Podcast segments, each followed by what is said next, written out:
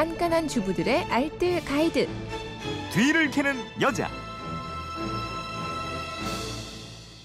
네, 살림의 정석과 요령을 알려드립니다. 뒤를 캐는 여자 오늘도 곽지연 리포터와 함께합니다. 어서 오세요. 네, 안녕하세요. 네, 살림 9단을 만들어드리는 책 뒤를 캐는 여자 꼭 필요한 살림살이 정보가 가득 들어있는데 네, 매일 두 권씩 선물로 드리고 있는데 오늘이 이게 마지막입니다. 네. 네, 평소에 궁금했던 살림살이 질문 주셔도 좋고 뒤를 캐는 여러분에서 나눌 살림살이 정보를 나눠주시면 방송 끝날 때 두 분 뽑아서 발표하도록 하겠습니다.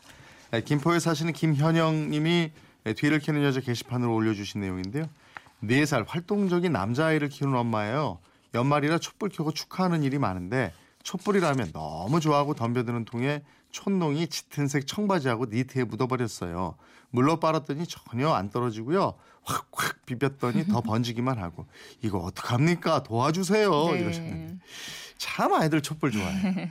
촛불은 특별한 날 분위기를 더해주지만 집안의 잡냄새도 잡아줘서요. 아이들뿐 아니라 주부들도 참 좋아하는 아이템이거든요. 네. 내 간혹 초가 넘어지거나 촛농이 잘못 흐르면 옷이나 가구를 더럽히는 경우가 있습니다. 촛농 쉽게 제거하는 방법이 있 어요. 음, 이제 그거 알려주실 텐데 먼저 옷에 촛농이 묻었을 때 이거 어떤 방법이 있을까요? 일단 옷에 묻었을 때는 굳게 좀 두세요. 그러니까 굳기 전에 제거하는 것보다는 굳은 후에 제거하는 게 훨씬 더 간편하거든요. 네. 예, 굳었으면 자 같은 거 이용해서 그러니까 옷- 옷에 흠집 안 나게 촛농을 살살 긁어주시고요.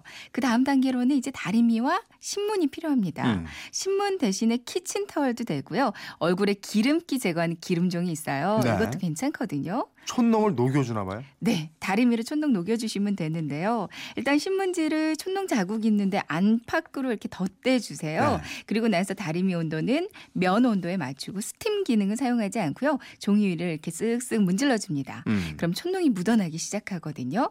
세 종이 덧대서 여러 번 다림질을 해주면 감쪽같이 자국이 없어질 거예요. 근데 형태가 조금 남았다면 이거는 세탁을 한번 해주시면 완전히 사라집니다. 네. 카페트 촛농 묻었을 때도요 이 방법 그러니까 다리미 사용하시면 좋아요. 음, 식탁에 촛농 흘렸다. 이것도 다리미로 없애는 게 좋을까요? 식탁은요 다리미는 좀 조심하시는 게 좋은데 가구에 손상을 줄 수가 네. 있거든요. 그러니까 식탁이나 가구에 흘렸을 때는 다리미 대신에 드라이어 사용하시는 게 더 좋습니다. 아, 예. 역시 촛농이 굳기를 조금 기다렸다가 자로 한번 살살 큰 것들은 긁어주시고요. 그리고 나서 드라이어를 사선 방향으로 최대한 이렇게 밀착을 시킨 다음에 뜨거운 바람 쐬주면 이게 녹아버리거든요. 네. 녹으면 물티슈로 이렇게 싹 닦아주시면 끝나요. 어, 촛농 흘러내리지 않게 하는 방법은 없을까요? 있어요. 촛농도 잘 흘러내리지 않고 촛불도 한층 더 밝아지게 하는 방법이 하나 있는데요. 네. 바로 소 금을 이용하는 거거든요. 음. 너무 굵은 소금 말고요. 고운 소금. 예, 이 고운 소금을 촛불의 위쪽 심지 있는 데 있잖아요. 네. 그 주변에다 살짝 뿌려둡니다. 음. 고운 소금 대신에 설탕 뿌려두는 것도 괜찮고요. 그리고 나서 불을 붙이면 촛농이 잘 흘러내리지가 않아요. 음. 그리고 또 다른 방법으로는 초를 좀 차게 냉동을 시켜놓거나 찬물에 좀 담갔다가 불을 붙여도요. 촛농이 잘 흘러내리지 않거든요. 오늘 크리스마스 분위기 내실 때 양초에 이렇게 한번 해보세요. 네, 알겠습니다. 지금까지 뒤를 캐는 여자 곽지연 리포터였습니다. 고맙습니다. 네, 고맙습니다.